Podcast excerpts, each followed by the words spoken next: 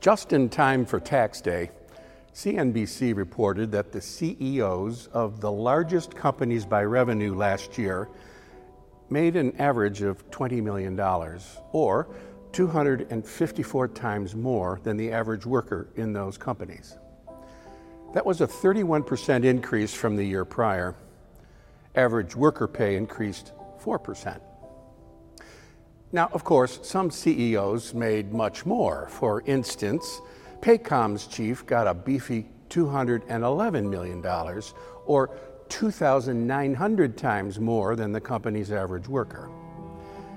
This widening gap shows the benefits of corporate profits stay at the top, while workers have not been reaping the rewards.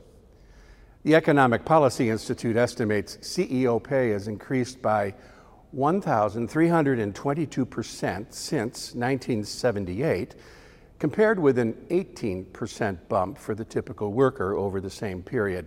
This is just one relevant statistic in the ever widening gap of income inequality in our nation, one big driver of today's social and political discord. But, but, what I'm mainly interested in here for the moment is that evidently the boards of these corporations and businesses believe the leadership these men offer, and I say men because that's still how the cookie crumbles in this rarefied air. They believe these men are worth the price. That's a reasonable assumption, right? As in, you know, you get what you pay for. But I am left wondering how leadership value is ascertained, because it's not always about obvious growth factors. In today's frothy compensation climate, a distressed company can still reach the heights in executive pay, benefits, and stock options. And then this question comes to mind say, in relation to the guy who's making 211 million. Do you imagine there's a leader out there who could do at least the same job for, say, 10 million? What's the relationship between a leader, the average worker, and investor here? Just what is leadership supposed to accomplish for whom, anyway? What is a good leader? That's what's on my mind today. Leadership plays out very differently in arenas beyond the various forms of commerce, of course education, politics, religion, even parenting. These all have their unique contexts and rewards. Parker Palmer defines a leader as someone with the power to project either shadow or light onto some part of the world and onto the lives of the people who dwell there. A leader shapes the ethos in which others must live, an ethos as light filled as heaven or as shadowy as hell. A good leader is intensely aware of the interplay of inner shadow and light, lest the act of leadership do more harm than good. And he adds, I think, for example, of teachers who create the conditions under which young people must spend so many hours. Some shine a light that allows new growth to flourish, while others cast a shadow under which seedlings die. I think of parents who generate similar effects in the lives of their families, or of clergy who do the same to entire congregations. I think of corporate CEOs whose daily decisions are driven by inner dynamics, but who rarely reflect on those motives or even believe they are real. That short analysis of leadership is as true as any I've read so long as we also acknowledge that specific aptitudes are required for different arenas. One could be a successful CEO, I suppose, and a miserable parent, for instance, or vice versa. But in general, distinguishing between those that shine a light versus those that cast a shadow seems a crucial distinction when considering the nature of good leadership. Now, I subscribe to the idea that nearly everyone present here exerts leadership of one sort or another somewhere. Some roles specify this explicitly. Most won't be compensated in the manner of Paycom for their efforts, but none of us escapes the truth that as we act in our world, we impact our world, and in this way exert a kind of leadership, small though its reach may be. As Teilhard de Chardin had it, we are collaborators in creation. What you and I are becoming, the world is becoming. I think we could say that one aspect of the Christian faith concerns the training of leaders patterned on the model of our namesake. We say that His is the voice we are to follow, His ways are to become our ways. As our gospel has it today, the leadership we practice here begins with submission to a certain shepherd. That's the common language Jesus used Shepherds were ubiquitous in the first century. Submission requires a quality of humility, a willingness to learn and to consider our ways compared with His ways, a willingness to bend our ways to His. I know that's not a terribly sexy definition of leadership, I suppose, born in submission. But like most Christian truths, this one is paradoxical. I could easily have done a sermon on followership this morning. Indeed, that's what sheep do, they follow. But I have three problems leaving it there. One is that sheep imagery feels dated and has been savaged by sentimentality. Second, this followership can seem particularly passive if left in the sheep pen, where unfortunately the church has often left it. Third, I pastor a church that has had many congregants over my decades who either thought of themselves as leaders or who aspired to specific leadership of one form or another, be it in the arts, banking, entrepreneurial ventures, education, religion, law, medicine, or any number of other arenas, large and small, including ones as homely as getting hitched and starting a family.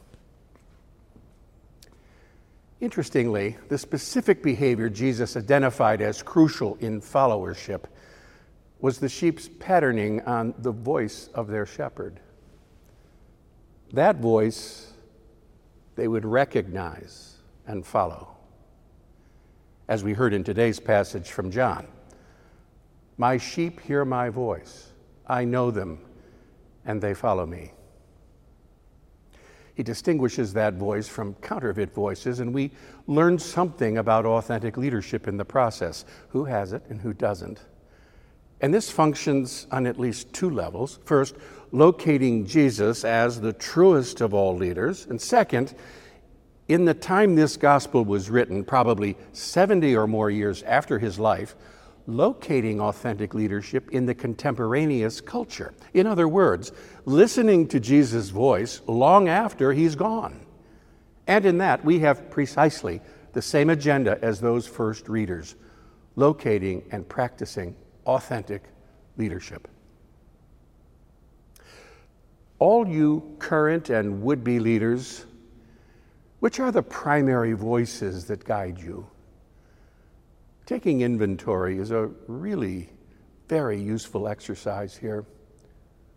Think about it. Who do you listen to and why? Who are your mentors? What are their values? And since you've shown up in worship, where does the voice of the Good Shepherd fit in? What is his relative positioning among all the other voices? When this shepherd affirmed that the primary organizing principle of life was to love God with all of our heart, soul, strength, and to love our neighbor as ourselves, did the sound of that strike a resonant chord within? Even if you had never consciously considered such a mission statement for yourself, did it nevertheless sound kind of right? And if so, what effect has it had on your ethos? That you project into your various arenas your dating life, your home life, your work life, your mundane life. How does it impact your value commitments and concern for the welfare of others? Does it help you distinguish between true and false voices? Some years ago, Tom Long told of attending a dinner where the guest of honor was a church leader from Central Europe. The Soviet Union had come apart only months before, and the dinner guests were full of questions about the church during the days of the Cold War. Long relates the man told about the days under totalitarianism, how the church was officially tolerated but always undermined and repressed, how the clergy were always monitored by secret agents who had infiltrated their ranks. We would have a meeting about some matter of church business, he said, knowing for certain that not everyone seated at the table could be trusted. Some of the ministers present were, in fact, government agents. He paused for a moment and then added, But even though these government spies were careful never to betray their true identities, we could always tell who they were. But how? Someone asked. The voice, he replied. The voice. Something in their voices would give them away. They had an instinct for discerning the true voice from the false. Now, friends, the point of this message comes down to something really very simple, very basic, very bottom line. God knows there are a thousand and more voices filling the air, clamoring for our followership. That's true even for leaders who presume they function quite independently and who take pride in thinking they are fully autonomous masters of their destiny. Even they have attached themselves to something. Call it a voice that shapes them, which in turn causes them to project an ethos as light filled as heaven or as shadowy as hell. Or as is the case for most of us, I suppose, a shade in between. The fellow depicted in our apse mosaic holds a book open to a page that proclaims, I am the light of the world. If we listen, his voice forms us into persons, leaders of a particular sort, committed to light filled ends. That's true for us individually, and it's true for us collectively. In this way, I am certain his voice calls us to be a leadership institution for our city and denomination, perhaps as a kind of institute for leadership development. I mean, think about it. How could it be otherwise? It's an inevitable outcome if we listen to his voice. Imagine what Christ Church would be like if we fully, consciously embrace this as our call. Please imagine this. And then, as these next months advance into the future of Christ Church 2.0, become a creative, energized part of fashioning, leading the church for the 21st century while listening hard to the voice of the Good Shepherd.